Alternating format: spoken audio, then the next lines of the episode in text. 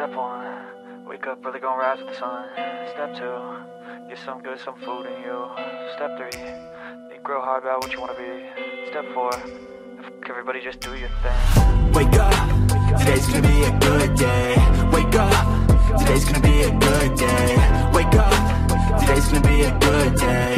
Wake up, today's gonna be a good day. Wake up, today's gonna be a good day.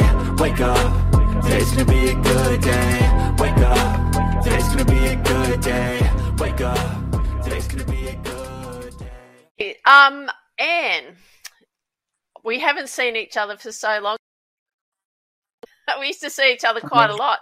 And um, so this is an opportunity not only for us to have a chat, but also to get to know who Anne McKeown is and what she does and how she empowers women. And um, we'll get to that as, as we go along. But welcome. Thank you. Oh, thanks, Tiff. It's so good to see you again as well. And it, it's actually incredible what an impact the whole COVID thing had with us all being separated and locked down. And it, it broke routines because we did have a beautiful routine before and and, and all of that changed. And um, it's been wonderful to watch your growth. And I really appreciate being part of your show. Yeah, thank you. That's really good. Yeah, that's going through a process of evolvement. So um, I'm really excited about that. And I thought, oh, I've got to have like empowering women, you know, on the on the podcast program as well. And and I was like, oh, Anne, that's what you do. so I was like, yay! I'll, I'll get in touch with Anne. Um, so and uh, what we what we what I'd like to do, uh, so people can get to know you, is obviously you're not an Aussie. you're a, you're an adopted Aussie.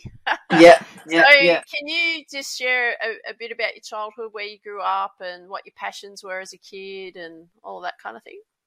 Yeah, um, so I was brought up in Scotland. It's pretty obvious by the accent. Um, Yeah. It's actually quite funny because my husband is English and my kids are Aussie, so we don't sound like a family. um, but I was brought up in inner city Glasgow as uh, the youngest of six, and uh, I, I remember having been a really kind of happy childhood. When I look back now, I realise that we were actually quite poor. The, the sort of eight of us living in a two-bedroomed um, tenement building in not a very nice part of Glasgow. Um, but I think what that did was. Um, it gave us all a bit of a drive. Uh, we never for the, a moment thought we would inherit anything. so there was none, none of this um, uh, sort of inheriting a house or inheriting money or anything. So there, there was always that thing of as soon as you left school, you would get out and you would work. Um, and at the time, I used to think it was quite harsh, but as time's gone on, I've realised that um, it's given me a really strong foundation for making my own way in life.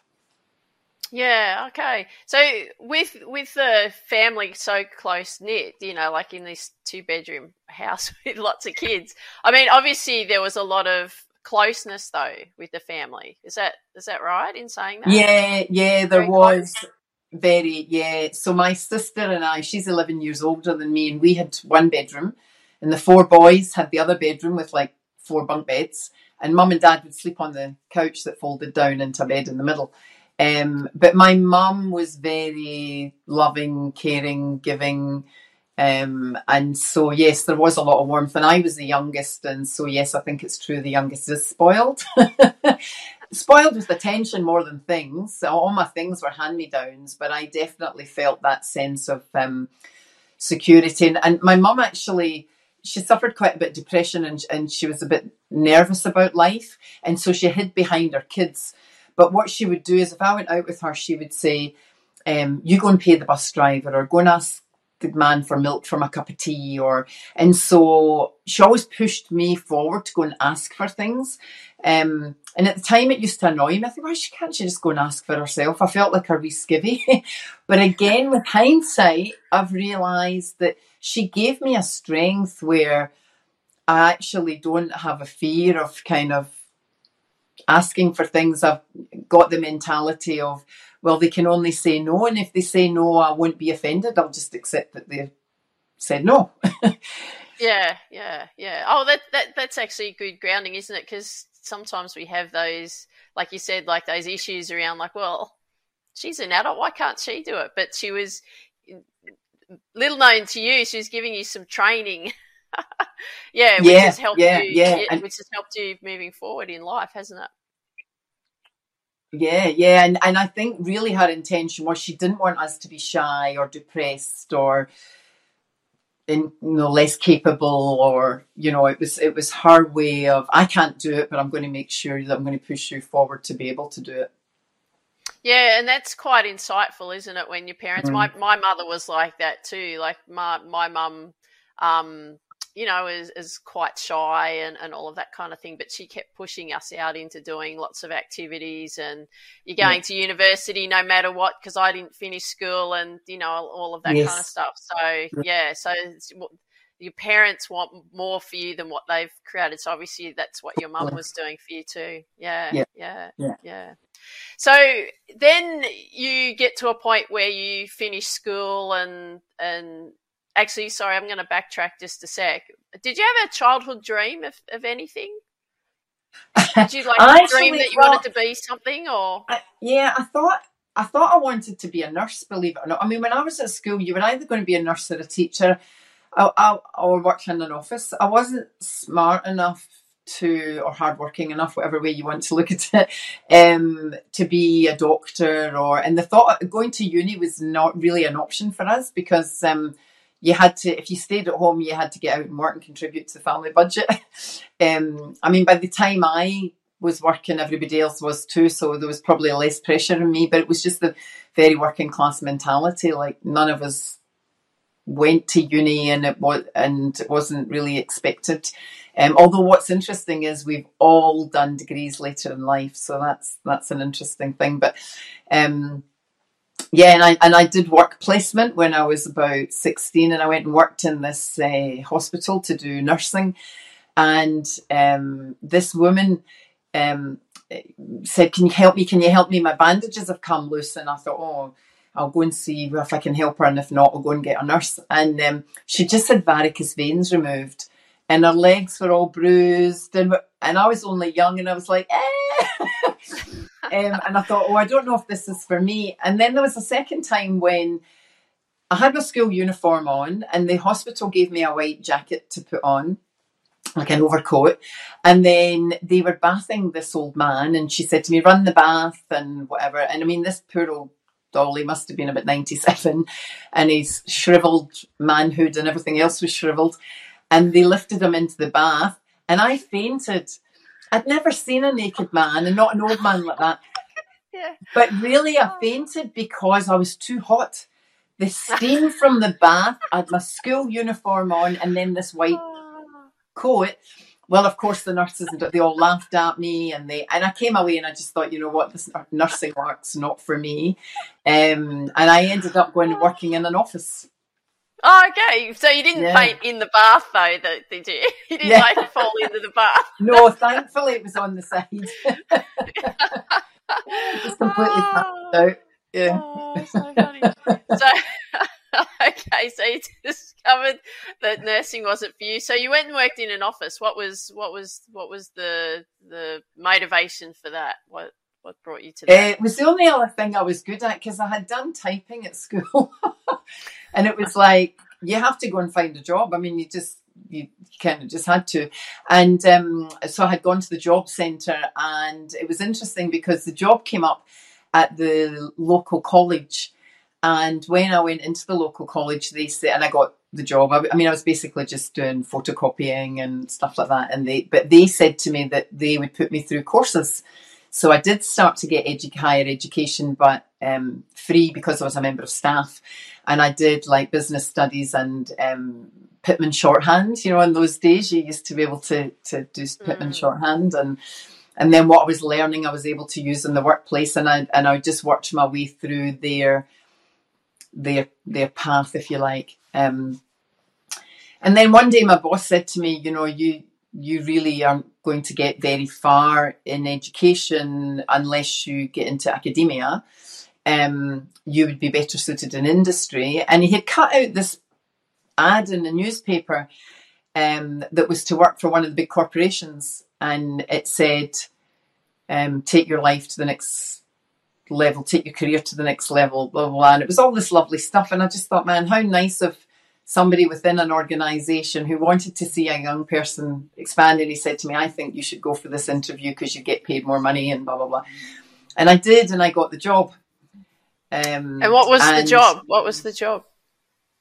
So it was a personal secretary to the area manager of um, BP Oil in Scotland. Uh-huh. Uh-huh. Uh-huh. uh-huh. And uh, so it was going from just being like a general office admin to personal assistant. And then and I ended up staying with BP for eight years and I uh, went from that to uh, sales and marketing department to um, retail area supervisor to area manager. So wow. Uh, yeah, Incredible. through the yeah. through the years, I just I did their internal training and and yeah, just climbed through the internal career ladder. Um, yeah, and, and loved it. And part of that was uh, I had to be out on the road, so I had to learn to drive. And then they gave me a company car. And for a wee girl from Glasgow to get a flash company car was a big thing. I had my shoulder yeah. pads and my briefcase, and I just thought I was God's girl gift to the corporate world. Fabulous. So your your parents must have been very proud, especially your mum. Like she must have yeah, been incredibly yeah. proud. Yeah, she was actually. Yeah, yeah, she was, and and it's interesting because all of my siblings have been they've all done really well. Um, uh, all sort of went out and made their own way through the, the University of Life, um, and got education later in life. But uh, yeah, and and we were right because when mum and dad died, we didn't inherit anything. well, they wanted to make sure you were very secure yourselves be, before anything happened to them, obviously. So well, that's right. Absolutely. Yeah. Yeah. Yeah. yeah. Yeah, yeah. Okay. So then you went from from that. Is that where you met Ben, your husband? Did you meet him there at that? Uh, no, at that. Well, I actually did know. I did meet him in uh, BP because he worked there too as a drilling engineer. Um, but actually, I didn't fancy him at that point. Uh, there were lots of big Americans around in the oil industry at that time, and I was attracted to them. Um, but I, I had another boyfriend at the time who was killed in a car crash. And uh, after he died, uh, well, I discovered he was married and I didn't know. And that put me in a real sort of downer and I was kind of a bit lost and full of hurt and resentment and grief and anger and uh, I couldn't focus at work and everybody was saying to me at the time, "Oh, you're better off without him because he's just a waster and he didn't deserve you." And and then I felt, how can I be so stupid? Like, how can you go out with somebody for a length of time and not notice that they're living a double life? But I just didn't. I um, think too, it's the age as well because I went yeah. through that as well when I was in my twenties. Yeah, yeah, it's a shock. Yeah, yeah just completely blindsided and and and I I suppose because I never imagined I would do that to someone. I just never thought someone would do that to me. You know. Mm-hmm. Yeah, um, exactly. But you probably felt very betrayed. Did you? Did you feel yes, quite betrayed? Yeah. Yes, yeah. terribly. And I wasn't um, able to go to the funeral. I wasn't able to say goodbye the, and I wasn't just losing what I had at that time. I lost my future because he talked about moving in with me and we were going to travel the world together and there was all these plans and you know it's I mean later on one of his friends told me that he was very unhappy in his marriage and was going to divorce his wife and, and in fact he had an 18 month old baby as well which I knew nothing about and you know so uh, to be honest I, I wouldn't have stayed with them if I'd known all of that. You know, you wouldn't have. No. oh, incredible! Yeah. But what did it trigger you? You were going to say something when I yeah, look, it, it triggered me to get away because I had to get away from the memories. Um, people were saying to me, you know, you're better out with off without him. There's more fish in the sea. Um, but I was heartbroken. I actually didn't want another fish. I wanted him. um, and so I saw an ad to go and work in the States um, and teach dancing, which sounds really left of centre. uh, but I actually, uh, from the age of 17 to 22, I ran a dancing school. Um, I, yeah, I, I, I, danced all through my teens and my teacher was selling her school, and when I qualified at the age of 17, she sold her school to me and I ran it till I was 22. And then with BP, I got moved to Aberdeen and, and that all closed. But it was something I knew I could go back to. It was a voluntary position, so there was no expectation. And I just needed to, I rented out my house. I quit my job, gave back my company car. And it's so funny, all of that then was meaningless. It meant nothing to me. I didn't give a shit about the car or the house or any of the material things that I'd been striving so hard for. Mm-hmm. And um, why was that? Why why didn't you care then? Like, I mean, there's a big turnaround there. Yeah, I think probably I would. I realised that things like truth and relationships and being centered on the inside and like it's almost more important to have a, a successful internal life than mm-hmm. external life and um, all those things when I was going through this pain couldn't ease that pain, couldn't help me. Um, and so losing them, I'd almost, it was almost like I had lost the one thing and I'd lost myself. I'd lost sense of self. Um, and when you lose that, um, the, the rest just pales into insignificance. Mm-hmm, mm-hmm, mm-hmm, mm-hmm. um, mm. and mm. yeah, so I went to the States and I did this and I didn't tell anybody because that was the other thing. There was all this shame around it. And I thought, well, nobody there knows me. I can hide. Start again too, can't you? Yeah. Start all over again. Yeah. Yeah. Yeah. And and I and I quite enjoyed it, but I I I was weighted with grief.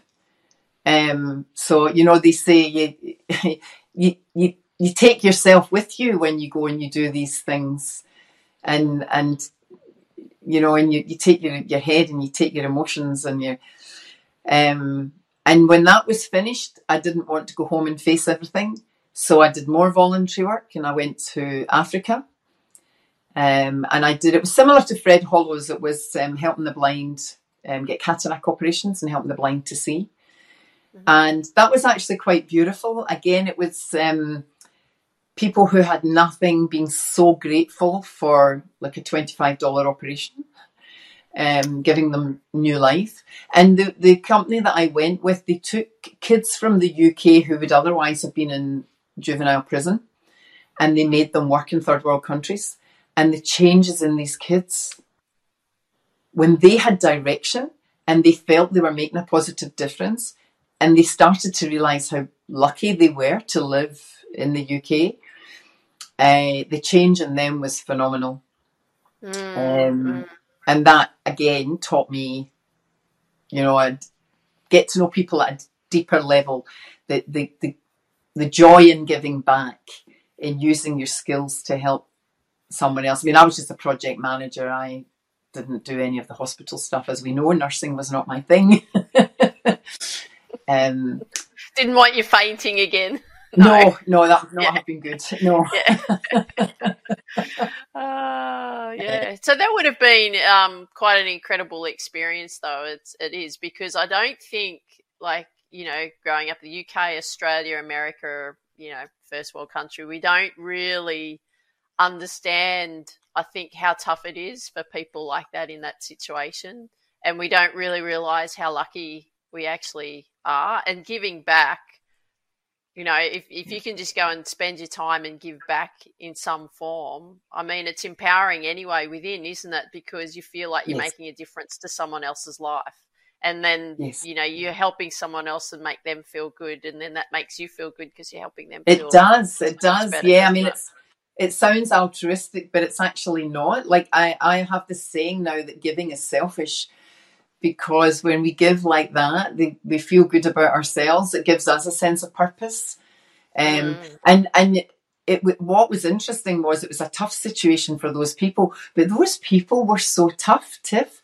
I, I couldn't believe how, like these 70, 80 year old biddies that walking sticks, half blind, jumping on and off trucks, you know, lying on blankets on the floor. I'm not talking about, we had a makeshift hospital with tents. You know, they weren't they weren't we'd run a proper sterile operating theatre, but all the recovery and everything else was done in a field. Yeah. Um, everything was donated, uh, and these people were just so joyful. At the end, they said um, they had a gift for myself and the team, and I'm thinking, what the hell can they give us? They've, they've got nothing. And they got us all in a circle, and they started to bang sticks, and they had old drums they were tapping on. They started to clap, and they sang this song of thanks. It was like a prayer. Oh my God, there was just not a dry eye in the place. It was so moving. And to this day, I still would say it's the best gift anyone's ever given me. And it didn't Mhm. cost a cent. Yeah, yeah, absolutely. Yeah, it would, would have been um, a very um, magical experience. I would have thought, but going through through that. So, so what ha- what happened to you after that? Well, like you you did you did that, and did you go back to the UK? No. Uh, no, no. No, Okay. no, I What, kept, what did you do? actually, I, I kept running away because I just didn't know how to deal with it. And I, I was getting better and I was definitely learning more about life, but I wasn't ready to go back home. Uh, I went to India and I was working in a girls' school there and I did some work with lepers. And uh, I've got lots of leper jokes. They just kept telling me all these jokes all the time. You know, um, why does a, a leper not rob a bank? Um, don't know because he has no arms. Um, you know, they had They were the ones. They were the ones saying the jokes, right? they were the ones telling me all these jokes, and I'm like, oh my god, you know. Um, but they just laughed. They they accepted the situation. They they were joyful with what they had.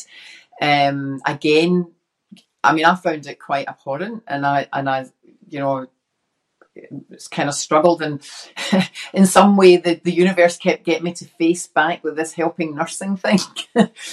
And I was like, no, this is not where I'm meant to be. Um, and then finally, I, I came to Australia, believe it or not, and I ended up working with some nuns who were doing work at a St Vincent de Paul centre, like a, and it was a drop-in for like people that were homeless and uh, living on the streets and had um, problems with alcoholism and stuff.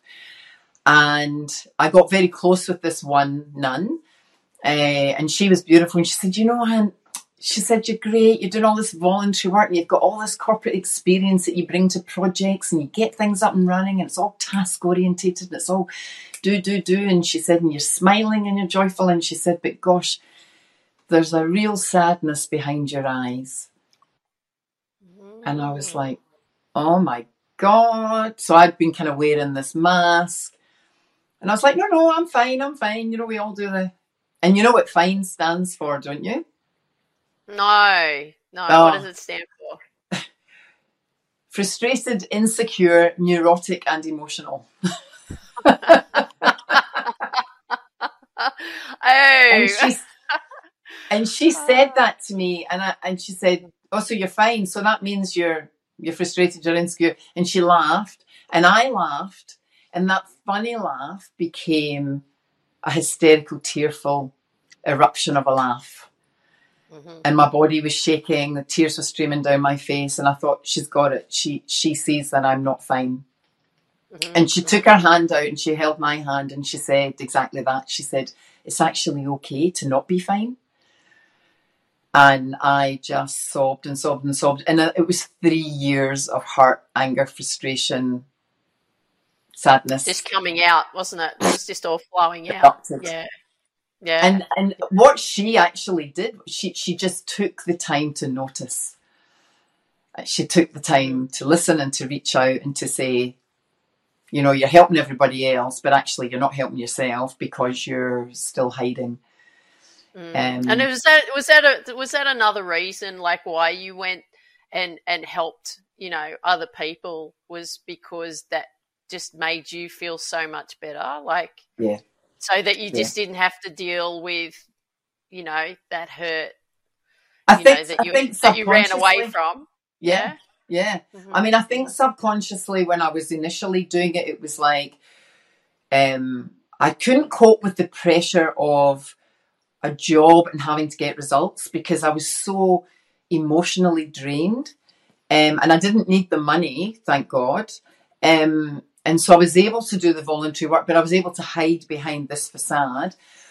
but when I she she then helped me deal with the grief and forgiveness, and I mean she was an amazing woman, and um, what but when I then did go home, I did actually she helped she helped me heal, and I did go home after that, but I did not want to go back into corporate. I still didn't want to be a nurse, but I knew I wanted to. I knew I wanted to help people in a way Uh-huh. that um, uh, help them uh, almost more mentally rather than physically. Because you, you was- saw the power too, didn't you? In Yes. in what that what, what was uncovered for you Yeah. was all the mental, all Yes. the mental, wasn't it? Yes, The yes, emotion. Yeah. Yes. Mhm. and all the all the physical things that I was feeling, just that heaviness and lethargy, and you know, it, it- a lot of it. I had back pain and I had neck pain. I would get headaches, and I started to realize that a lot of that was because I was carrying all this emotional pain. And when that lifted, the change in my physical well being was just incredible. Like, mind body connection is so powerful, and I had never even really known anything about that. Mm-hmm, mm-hmm, mm-hmm. Okay, so you you you finally went back and were able to deal with things. What what what Yeah. happened for you then? Yeah. What what what did Well, you do? and the only reason I went back actually was that my best friend was getting married and I was to be her bridesmaid. And, and I said to her, Look, I just can't face coming home. And she said, Well, if you don't come back, I'm not getting married. Oh She said, wow. Okay. I can't have Pressure's my on. wedding without you there. And I was like, Oh, bugger. So, okay, I better go. And at that wedding, uh, I met Ben, who has Oh, been my okay. husband for 25 years. Mm, And Congratulations. what was Yeah. interesting was that he was actually not brought up in the UK and he'd travelled, he'd been brought up in Africa. When we started to talk about the sunrise in Africa and the African people and whatever, we just had this real connection. He had sort of a heart for poverty and uh, yeah, and we connected actually that day he met me he'd been offered a job in spain so he said that was a day that changed his whole life and so he asked me uh, if he wanted to take the job but would i go with him Wow. Okay. Um, yeah And so yeah. you did, didn't you? yeah yeah Yeah. Yeah. Yeah. And and then um, your daughters, we excuse me, were your daughters born in Spain? the eldest was yeah yeah Yeah. she was um Yeah. that was a hilarious experience when you don't know much of the vocabulary around childbirth and pregnancy, and then you don't know it in much of it in English, and never mind in Spanish. uh, yeah, that was that was quite an experience. Yeah, I'm sure it was. Lots of um, screaming and probably pointing and stuff, Yes, was it? yes. Yeah. Uh, And and then did you come to Australia after that? After Uh, not directly born? after. So we were in Spain for three years, and then Ben got a job in London, and I was missing family. So we went back to the UK, and we had our second baby there, and then we were there for uh, seven or eight years. And I actually got a job in a high school, so I I retrained. Um, all that mindset stuff really intrigued me, and I went in and did NLP, I did positive psychology. I actually at one point thought that I wanted to work in a women's prison. So I did a postgraduate in chaplaincy. Um, and then I got a job in the local high school working with kids who weren't doing well. They had potential and they but they had no guidance and they didn't have belief in themselves. And again it was the whole I I loved that school hours, school holidays fitted in with the family life. Um, and we were there for seven years and then moved to Australia again because Ben was offered a job.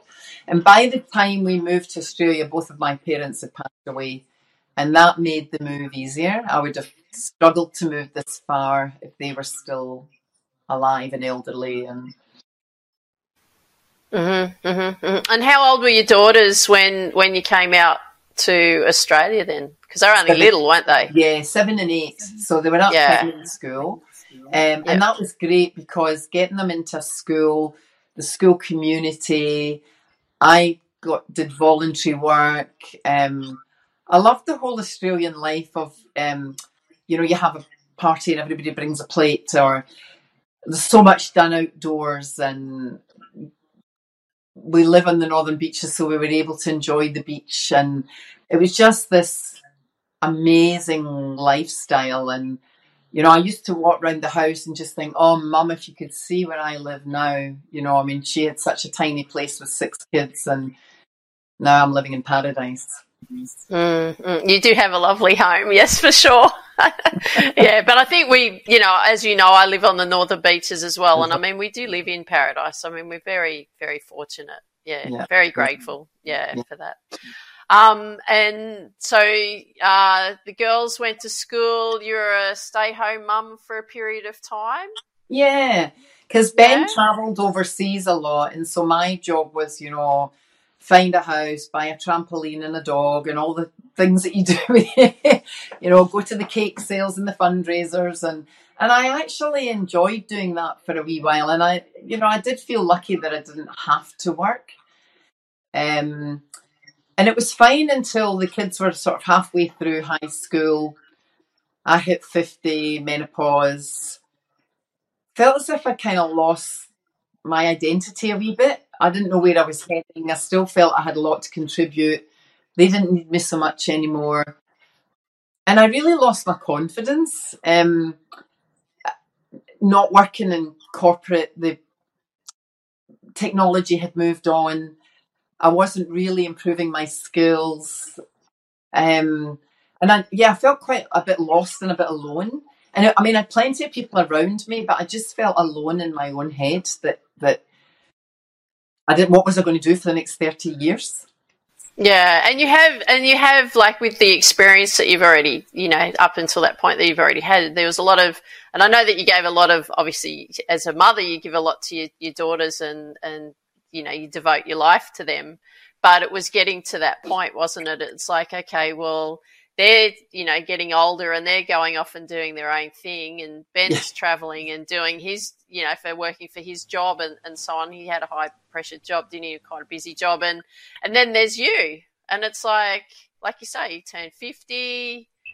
Okay, what do I do? So talk about that. Like, what was going on? Let's get let's dive deeper into that, Anne. What was going on there? You know, very It's lost. funny, isn't it? I don't know whether it's that number is a psychological thing or like 40 didn't really bother me. I remember when I was 40 thinking, well, you know, I'm in a nice place, I'm married, got my kids. And we were still in the UK at that point. I was working at the school and I just felt, oh, I've still got half of my life ahead of me. And 50 was different. I, I, and maybe it's a societal thing where as a 50 year old woman, you feel a bit more invisible or, um, maybe it's the menopause. Like I, I started to feel maybe because we produce less estrogen and more testosterone, I was becoming a bit more, uh, not aggressive, but but aggressive. Ah, I was answering Yeah. back. I was more irritable. I was like, I'm not doing this anymore. I used to say to my kids, um, I feel like Cinderella. I'm the only one that does all the cooking and the cleaning and tidying and sorting and you all just live your life and but my life is tidying up after everybody else. And I said, Well, Cinderella wants to go to the ball. She's had enough. She wants to go and dance with her prince, you know. um, and then yeah, um, and and Ben would get all stressed and go, well, well, what do you mean go and dance with your prince? You know, and I was like, I don't, I don't know what it means, but I mean, it, it has something has to change. There was just a, Mm. a just an emptiness in my life, and in my, I think I had lost that inner peace that Mhm. I found when I and you traveled. came yeah and you, it sounds like you went back to that you're feeling fine sort of scenario Yes, isn't it yeah Yes, very frustrated within yes, yeah yes. You're very right, and and there's a big lesson in that. I think that it's not because once you have a breakthrough, the rest of your life is great. it's almost like we're having little, we need little mini daily breakthroughs or um, daily reminders that, that, that fine isn't really where you want to be. Um, you want to have that inner peace feeling again. What did you do back then that made you feel like that, that you can Mm. continue to feel like that? But of course, we forget and we lose sight of it unless it becomes a daily practice. And I didn't really have anybody to talk to because I thought I was the only woman on the planet that was feeling like this. And I thought it was very selfish of me to tell anyone because I had this a really good husband, beautiful kids, great home. Some would say, well, you're bloody lucky you don't have to work, you don't have financial issues. Um, and I had a, on Did the surface, a guilt? very blessed. Did you feel guilty Yeah. though, feeling that way? Yeah, I did. Yeah, yeah, I did. I thought it's it's um I shouldn't feel like this um because we're told these are the things we're to strive for and we've you know I mean both Ben and I started with very little we've created what we've got we're meant to be really happy now Mm, so mm, why am mm. I not? And Mm. and yeah, and it was it was like, and I mean, you remember because we knew each other when I was going through that phase, and and you were one of the people that I felt I could confide in and talk to, and I would just sit and cry and feel Yeah. guilty and lost. Um, and You just and the- needed someone to talk to so you could just let it all out and feel like you're in a safe space. yes, you know, And it was okay to feel that way. Yes, it's about it's almost giving yourself permission to Mm. To be lost, and and Yeah. and and that to, to acknowledge that you're a bit lonely in your own head, um, Mm. and that things haven't quite panned out. Because a lot of it comes down to expectation too. You know, where did I think I would be by the time I was fifty? You know, did I think I would be like this super executive, um, or super business owner, or you know, I was never going to be a super nurse, but there were other things I thought I'd be super at. You know, um, Ah, but I can, maybe, I can maybe it was understand that. You know, maybe Yeah. it's disappointment in myself or disappointment in a, you know, the judgment of myself. And and then I was probably my inner self talk was quite negative. And in addition to all the hormonal stuff that's going on when you're 50, Mm. um, and often teenage kids aren't very lovable. so that, that's hard too. You know, you you love them, but you don't necessarily like them, and they don't really like you either. So that's hard. Yeah, yeah, a lot going on there. Yeah, I mean, I I understand because you know I'm now fifty two, and I went through, you know, when I turned fifty, um, I was absolutely devastated about being fifty. Um, I, I it's yeah, I always think I'm the I'm a Peter Peter Pan or you know, um, Yeah. and and young at life and all of that, and and, and it hit me really hard being fifty and the same thing, like expectation. Uh, I didn't Mm. achieve the goals that I thought that I would have achieved by the time I was 50. So all I saw was failure and disappointment and Mm, and thought I wasn't good enough and I just didn't think there was any point of really living. Not that I felt suicidal, but I understood Yeah. what it was like to feel like, well, what's the point of it all? Like, you know, I, I didn't I've made it to 50 and I've got nothing to show for it. And, and, that, and, and that's how I saw myself. And that was because I didn't achieve my childhood dream. And so I spent, you know, pretty much 30 years beating myself up about that. So, um, yeah, so I, I hear you. Mhm. I hear you. Yeah. So, so what happened then? What happened then? Because there was a Well, lot I- of changes that started to go on after that. Yeah, I I was um I started to kind of reach out for help a wee bit, and that doesn't come naturally for me. I like to be the one I can do it and I can sort it and I can. Um, and I and a friend said to me um, because I was I wish I could find a group of women where you know they all felt the same. We could do something positive together, and and she said to me, "Well, why don't you start a group?" And I, and then immediately the doubts and fear. Oh no, I couldn't do that, and um, who would come and what would I talk about and where would I hold it and everybody's busy and I had all these and then someone else introduced me to meetup.com and said, you know what, you can have this and you can meet up and talk about anything. You can meet up and walk dogs or have coffees or. So I thought I'll just put it out there, and if nothing happens, then I've not lost anything.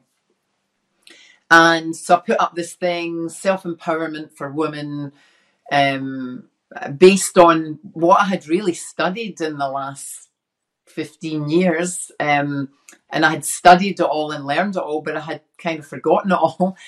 And I had 60 women sign up in the first week. Yeah. And I thought, wow. oh my God, I'm not alone. There are lots of women that feel like this. This is amazing. And I just had a local community hall, got people there for free. At each meeting, we probably initially we probably had 12, 15 people show up. Although 60 signed up, not everybody came in person to the mm. meetings. And uh, kind of unwittingly, I became the leader of the group. And women would share their issues, and I would talk as well. And then I would say, Oh, have you tried this technique? Have you done this questionnaire? Have you? And then people would say to me, I don't want to share everything in a group. Could you help me one on one? And I was like, Yeah, sure. And then somebody said to me, Well, you need to start a business. And then again, I was like, Oh, no, I couldn't run a business. I don't know anything about tax. I don't know anything about hiring people. Um, I don't want responsibility for employees, you know, and, and all this. And, and she said to me, but you could just have them come to the house and and coach and whatever there, but you should charge for your time. And I was like, oh, okay. And so that's what I did and didn't charge much a fee initially. And they would just come and sit on the sofa and we'd work through some issues. Um, and my business grew organically from there. Um, and then I started to learn about online marketing, and you know, I think Yes, that's probably you had where, a great time. we spent a lot of time I together then. where, where you and I met, and um, Yeah. uh, and how to run a business, and you know how to build your confidence around that, and um, and and that that was a painful journey. You know, that's been a really sort of two steps forward, one step back. Yeah, I, it was only the like you know it was just learning new skills, wasn't it? I Yeah, mean that yeah, was that yeah. was the thing, and you were just at that time being challenged around you know learning new skills because technology was moving very quickly, and you were just like oh, I don't know if I can do this, and I was like yes you can. And I didn't You know, enjoy it. Yeah. No, no, you you dreaded having to do it all, and yeah, yeah. But at that time too, like when you were building that um the online side of things in, in your business, you were still doing the meetup groups and you're still doing the one on ones, weren't you? Yes. Yes. Yes. In that time, yeah. So Yes. so that still gave you that interaction with people. You didn't feel, and you didn't feel Yes. alone either, though, because you had support around you. Didn't you? Yes, yes, and and actually, and that was fantastic, and it was really interesting because initially, Ben and the girls weren't that keen on me doing all of this because it took my time and attention away from them, and so we had to really work as a family to come up with manageable schedules and tools to so that we didn't all keep falling out and arguing about everything, and so we did our schedule for cooking and cleaning and um, shopping and whatever. And initially they were all like, "Ugh," but now they'll say to me, look, it's great. My girls in particular say, you know, mum, you helped us to grow up. And now they're sharing with other people and they say we're, we're good housemates now. We know not to just leave our dishes in the sink for a week and upset someone else. Um, we're aware of taking a night to cook and and and maybe sharing the cooking and sitting and enjoying having dinner together. And you've all got things to talk about because we'd sit at the dinner table and they'd all talk about school and work and I'd sit there and think well I went and walked the dog today. That was my life and And cleaned up was after everybody. I had nothing- whereas I'd be able to say you know I learned this. And actually the technology stuff um, they started to help th- th- they started to help me because they were young and at school they started to help me with some of the online technology stuff. You know, they'd say, "Oh, mum, that's easy. You just upload this and you press that and you edit that, and um, you know, and they'd have it done." So that was good. Um, and I, and it was also good for them to see that adults don't have all the answers and they don't find we don't find life easy every day um, that you still struggle later in life Mm. um, Mm. We we had a little thing that when when they came home we would do this sign. And if we'd had a good day it would be a thumbs up. And if we hadn't had a good day it would be a thumbs down. And any day I did a thumbs down they were horrified what mum thumb how come?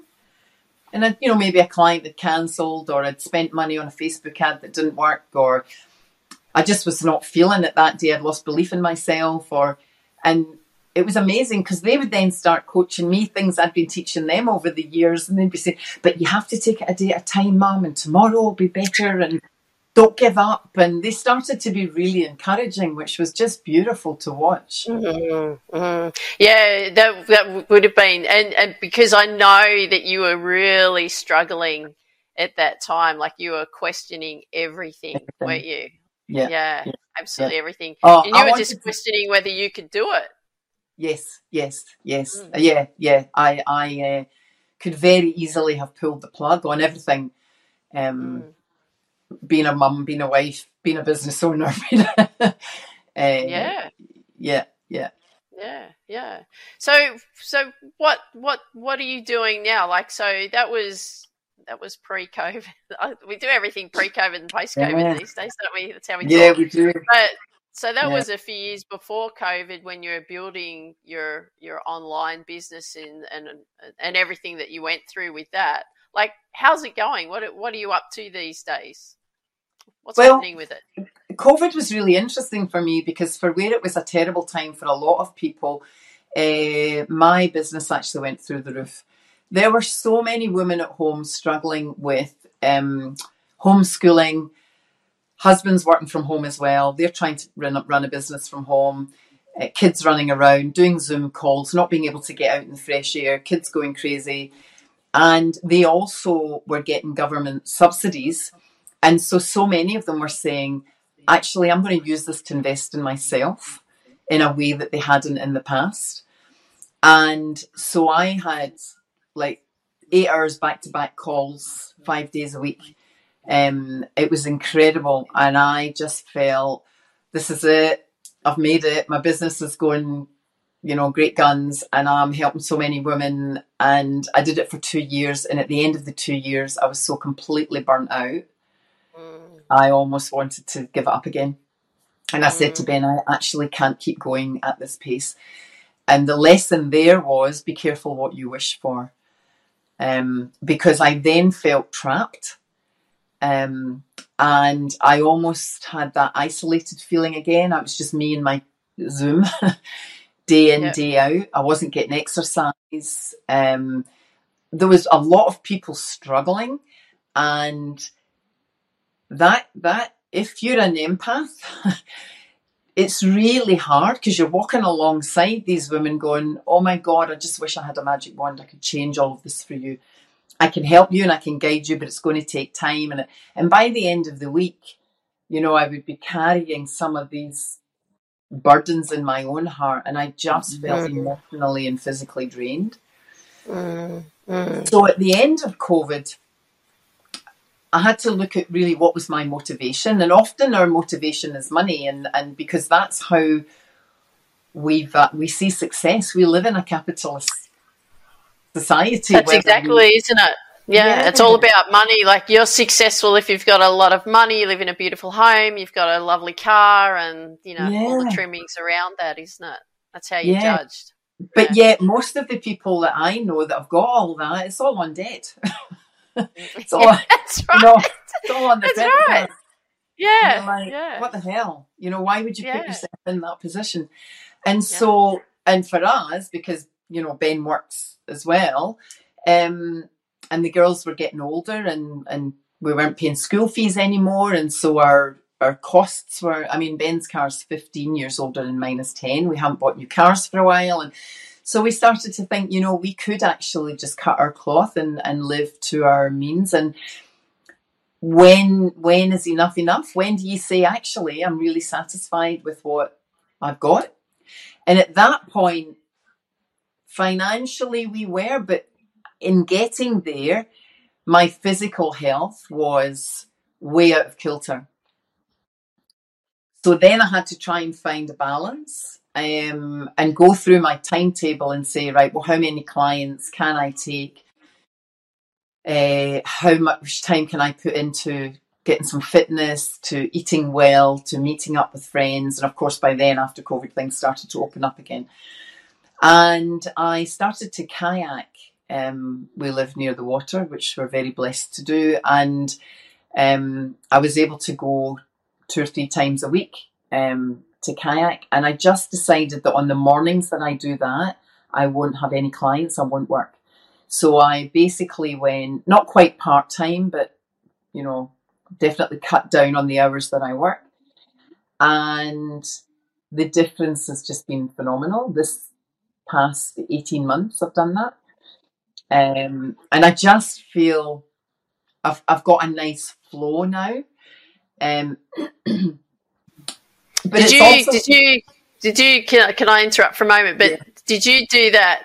You because you were so burnt out, right? So all you were doing again was you were just giving to everyone, right? Yeah. As you do because yeah. you're a giver, right? And you just gave and gave and gave, and there was just absolutely nothing left for you. Yeah. And then you made that decision that okay, I actually have to give back to me now yeah. Like, yeah. and it sounds like there's been a theme in your life, right?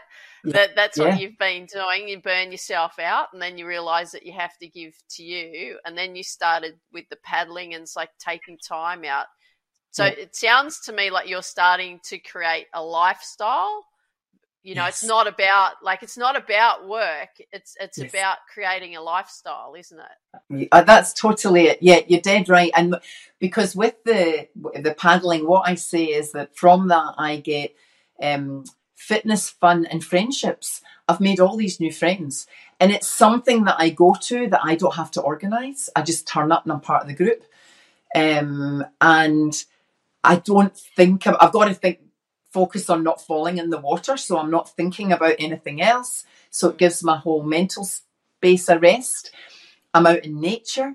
Um, and I'm actually a better coach because when I I feel reinvigorated and I'm able then to recognize those traits in other women and say, I know where you're at, girlfriend, because I've been there and I did it to myself and it doesn't serve anyone, least of all you. And even my family will say now, I mean, Ben will say to me, This is the happiest and most content that he's really ever known me, I think, um, in 25 years, which is ridiculous because it was all striving, striving, striving. And now it's kind of like I've reached a stage where I'm, I feel really happy with what I have. Um, I meditate at least every day for 20 minutes and center myself again when I can feel myself getting dragged. Because external things do knock us about. You know, it's either other people's opinions or their timetable or their moods or you know things that are going on around me. And um, learning to not react to those. But choosing how you're going to act in your daily life and in each situation um, from a place of centeredness and and so much acceptance and in our world, if we talk about contentment and, and acceptance, it's kind of like seen as a giving in or a, oh, oh, you're not mm. striving anymore, you're not ambitious anymore, you're not. And there's almost a wee bit of a judgment that comes with that. Mm. But it's the opposite. it's so freeing that you feel reinvigorated and you do want to go for things, but it's with a different level of passion.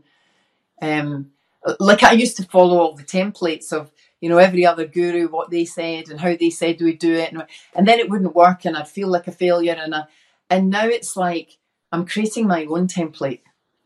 Mm, love it. Yeah, yeah. I understand. I understand. Um, because I've been going through exactly the same thing. It must be this fifty something thing yeah. that we go through yeah. because I'm uh you know, like all about being at peace within every day. And um, anyone that I talk to, if they ask me what my goal is for the day, it's just to feel happy, Happy within. All I want to do is feel happy within. If I'm happy within, I have a great day, no matter what's thrown at me. And yes. it's that feeling of being centered. So um, it's it's it's an amazing place to be. It doesn't mean that you don't want to still accomplish things or have No. things happen in your life or anything. It's just that it, your attitude and your approach to it is just so different. You don't have to strive and beat yourself up and, you know, work, you know, 80, 90 hours a week and think that, you know, you just got to do the hard yards. You can actually do it a different way and you can do it Yes. in a way that you're meant to do it, like in an enjoyable Mm. way, and have fun and and get fit and um, you know spend time with your family or people that you love or, or friends that you love and Yeah. have a lifestyle and that's what it should be about, shouldn't it? Isn't Yes. that what it's about? Yes, yes. And actually, I think one of the the challenges for me now is being that role model for my girls because they saw me being a stay at home mum, becoming a martyr, pushing to prove myself. I don't know who I was trying to prove myself to, um, but ending up in burnout, um, and and then saying to them, "Well, you can be anything and do anything," and and then they're looking at me going, "Well, you're not a great example of that," you know, and being able to say, "Well, actually." I have now found a way, and you know, and it, it's not an overnight thing.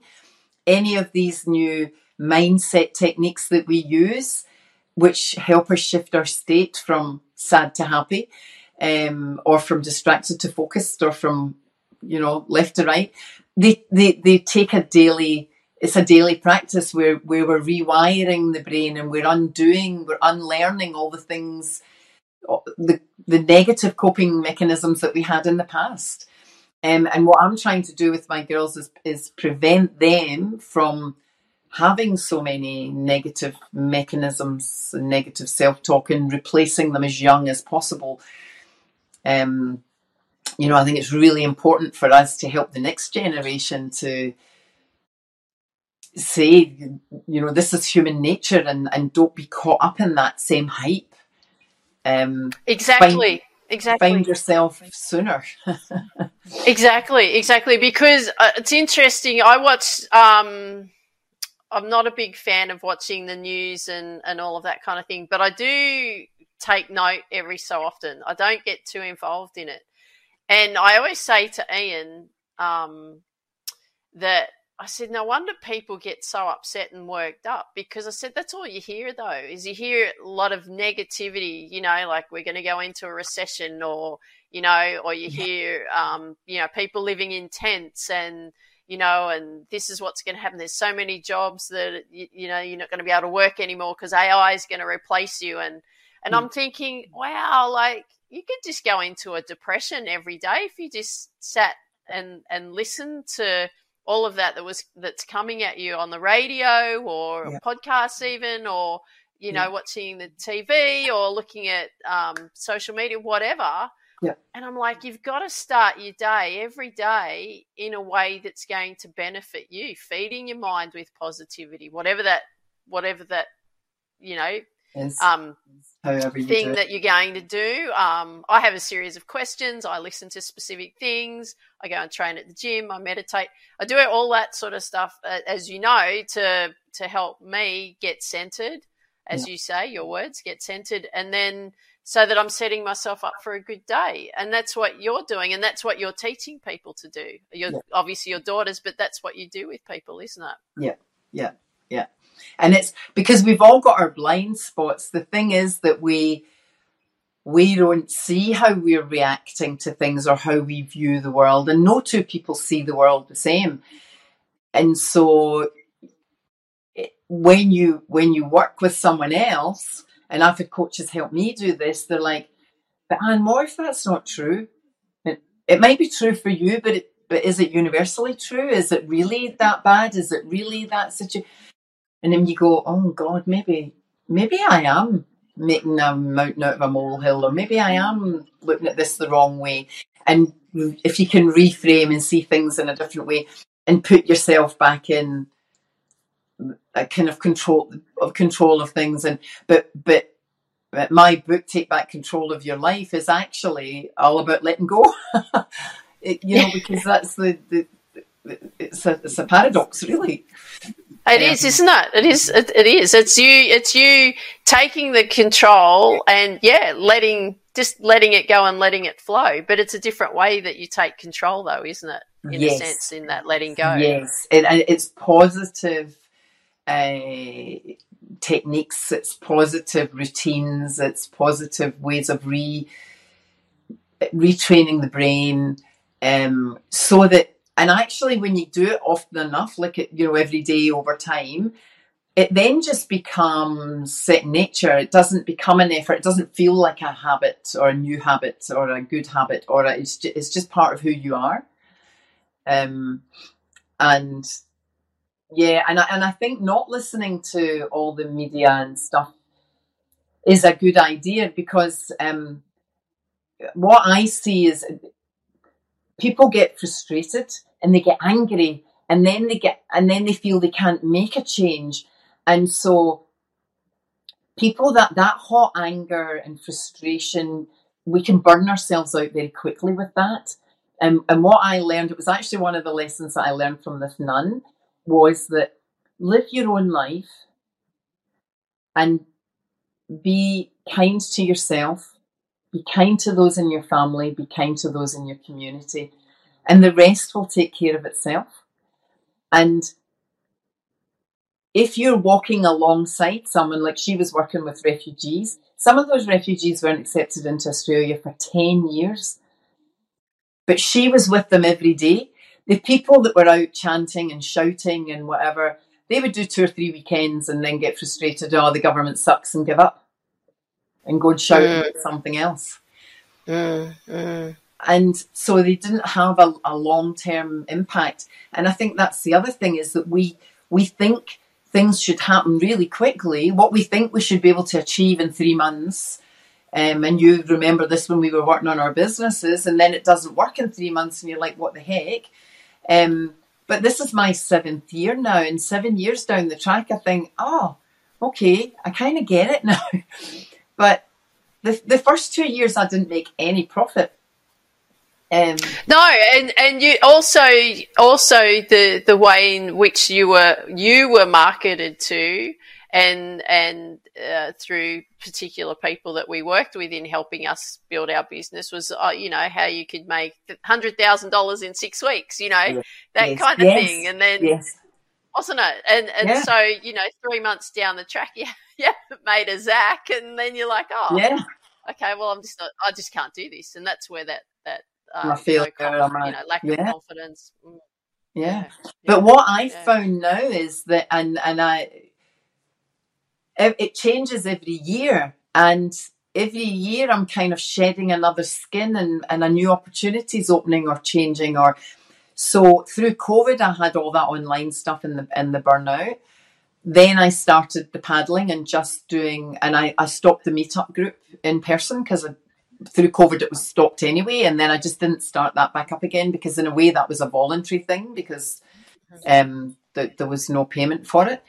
Um, and then I decided that I wanted to share this story that we've talked about today in my journey in a memoir. And so half of last year was spent, half of my time last year was spent writing that and looking at how I would put it together. Um, plus getting out and doing more fitness. Have you have you finished it? and I had fewer, Have you finished it yet? I have finished. Have you finished, finished writing it. Yes. Okay. Yes, I have. So we've got to stay tuned for that. Okay. Yeah, thank you. I ha- yeah, I haven't Okay. published it yet, and that's another journey. I mean, I've I've gone to three publishers and they've all turned me down. So um, I may end up self-publishing it. Um, but that's another learning curve and another few setbacks and another get back on that horse experiences Mhm, and, mhm, and mhm. but I'm kind of open to it now and I don't see it as failure anymore. I just see it as feedback that what I've done so far isn't quite resonating, and so there's something else I need to do to make it better. I'm not quite sure what that is yet, and I'm still on that journey, and hopefully will show itself when the time is right. It probably will show itself when the time is right. Yeah. So, so what are you? Are you are you still are you still running your business now, or are you what what yes. what, what are you doing now? Like, what's what are you working on this year? Because you know, if people want to come and you know do a course with you or or whatever, what do you tell tell us about what you're up to? Oh, thanks, Tiff, for that opportunity. Um, yeah, look, I'm still running my business and I'm still doing the one-on-one coaching. And my thing for this year was collaborations. Um, and it was so funny because you just phoned me out the blue. We haven't spoken for ages, and you were like, "Do you want to be on my podcast?" And I was like, "How the universe works." There's another collaboration, and um, I actually just did a storytelling workshop, like like helping people how to create your story and have the confidence to share it. And I'm doing that in collaboration with a woman that runs a story room in Manly. And next week, I'm doing um, a women's wellness workshop for four weeks with a fitness, a, a, local lady that does fitness. And we're all about empowering women. Um, and I'm really enjoying now not having to do everything on my own anymore and um, there's lots of skills I can bring, but they're also contributing and we're bouncing off each other's energies. Um, and so this year, travel and collaboration are my outlook, but I'm still, but the, the, the business is still running on a part time basis. So I'm pretty selective about who I work with now and how many hours I work. Um, but it also means that anyone that gets me as their coach gets a really good deal because I'm in a really good place. oh yeah, well I know how awesome you are, so yeah, they'd be very oh, privileged to have you. Yeah, for sure, for sure. Um, so where where how how can people find you? Like, what's what's the best way to? Have you got a YouTube channel? You, you know, you're putting your message yeah. out there. What like what's happening? Probably my website's probably the best um, place. It's just annemckeown.com. Um, and I offer a free 30 minute strategy session for anyone that's, you know, looking for, they're feeling a bit stuck and they don't know how to move forward. Um, I'll have a 30 minute phone call with you and or Zoom call like this, and we'll work through um, because I, you know, I still do believe in giving back. And um, I have a my book that I mentioned earlier is uh, free on my website as an ebook, so you can download it. I mean, I sell hard copies, but it's free on the website, and there are um, questionnaires in there and exercises that people can work through to kind of get started and get to know me.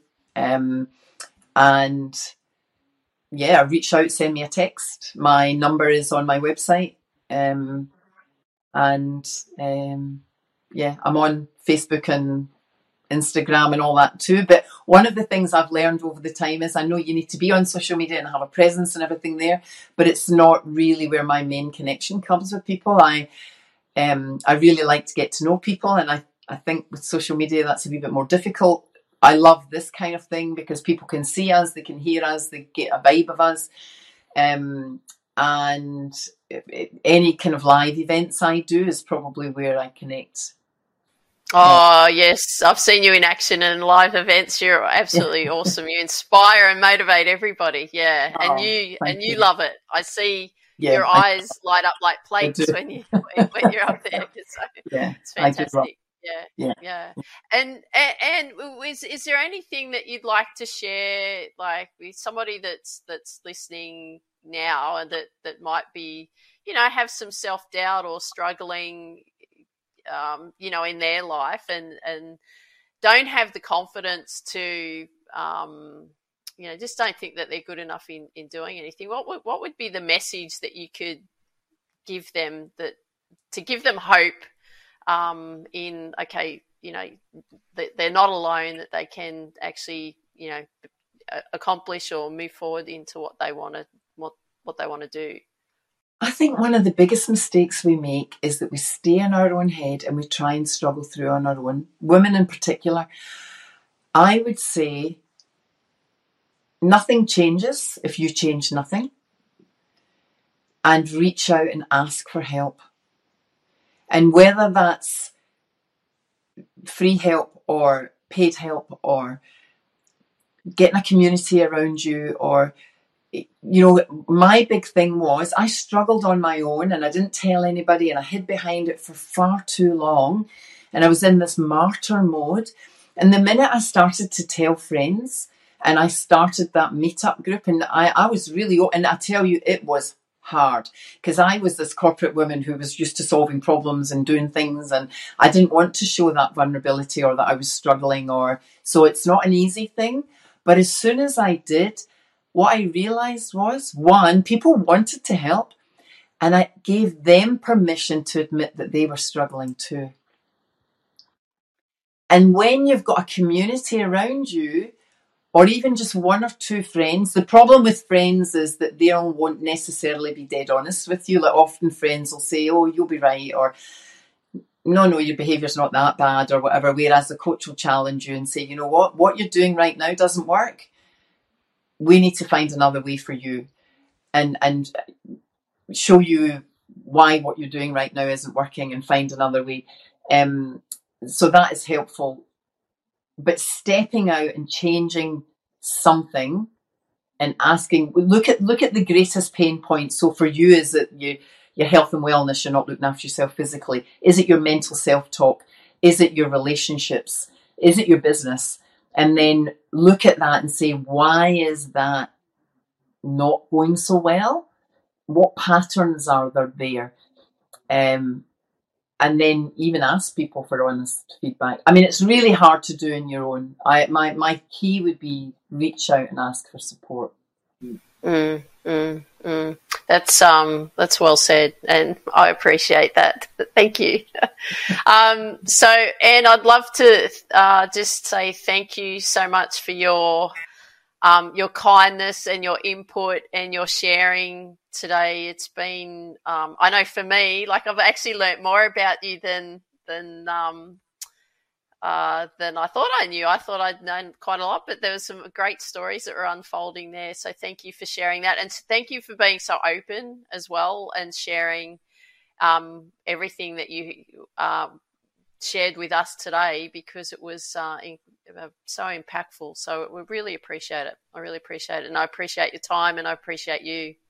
Oh, well, can I say ditto? Because um, I, I love having the opportunity and you've given me this this forum to share and I hope it does resonate with some people and I know that you and I both want to make the world a better place and even if that's just in our own wee village. Um, and I watch what you do and um, and you've never given up either. You're still um, you know still marching on and um, I I know your story, and I, I, I, really love being part of this platform, and uh, and I look forward to sharing this because I want more people to see what you're doing as well. Ah, thank you. Yeah, well, we'll have to uh, collaborate ourselves a, a, lot more in the future so that we're um, building some great that. things together. Yeah, yeah that would be that. that. would be awesome. Yeah, me okay, too. Let's me do too. it. Yeah. Okay. All right. Thanks, Anne. I really appreciate it. And um, dream big, believe in you, go after your dreams. Hey. Thanks. Bye. Thanks. See ya. Even when you feel low, you can still go Even when you feel slow, you can still go Even when there's no hope, you can still go I never answer to no, man, I still go Go, go, go, go, go, go, go, go, go, go, go, go, yo, go, go, go Hustle hard, hustle every single day I'll be making moves till I'm buried in my grave. To the system, I don't wanna be a slave. I've been doing shit my way, uh, or the highway And in the driveway. Is a nice range Cause I grind through the climb, I invite pain. You'll never hear me, bitch, nah, I don't complain. Just gotta flip the switch and you can go and obtain Anything you want, anything you need. Your mind's got the key ingredient, it's belief. They deceive with the negativity But I just slide right by that energy Even when you feel low, you can still go. Even when you feel slow, you can still go. Even when there's no hope, you can still go. I never answer to no, man, I still go, go, go, go, go, go, go,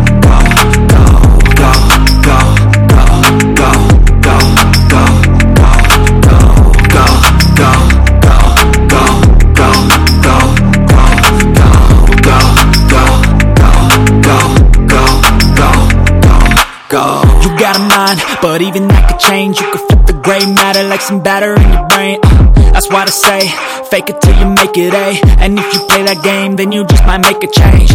Rearrange all the bad to okay. Take the worst thoughts saying, turn them to a game.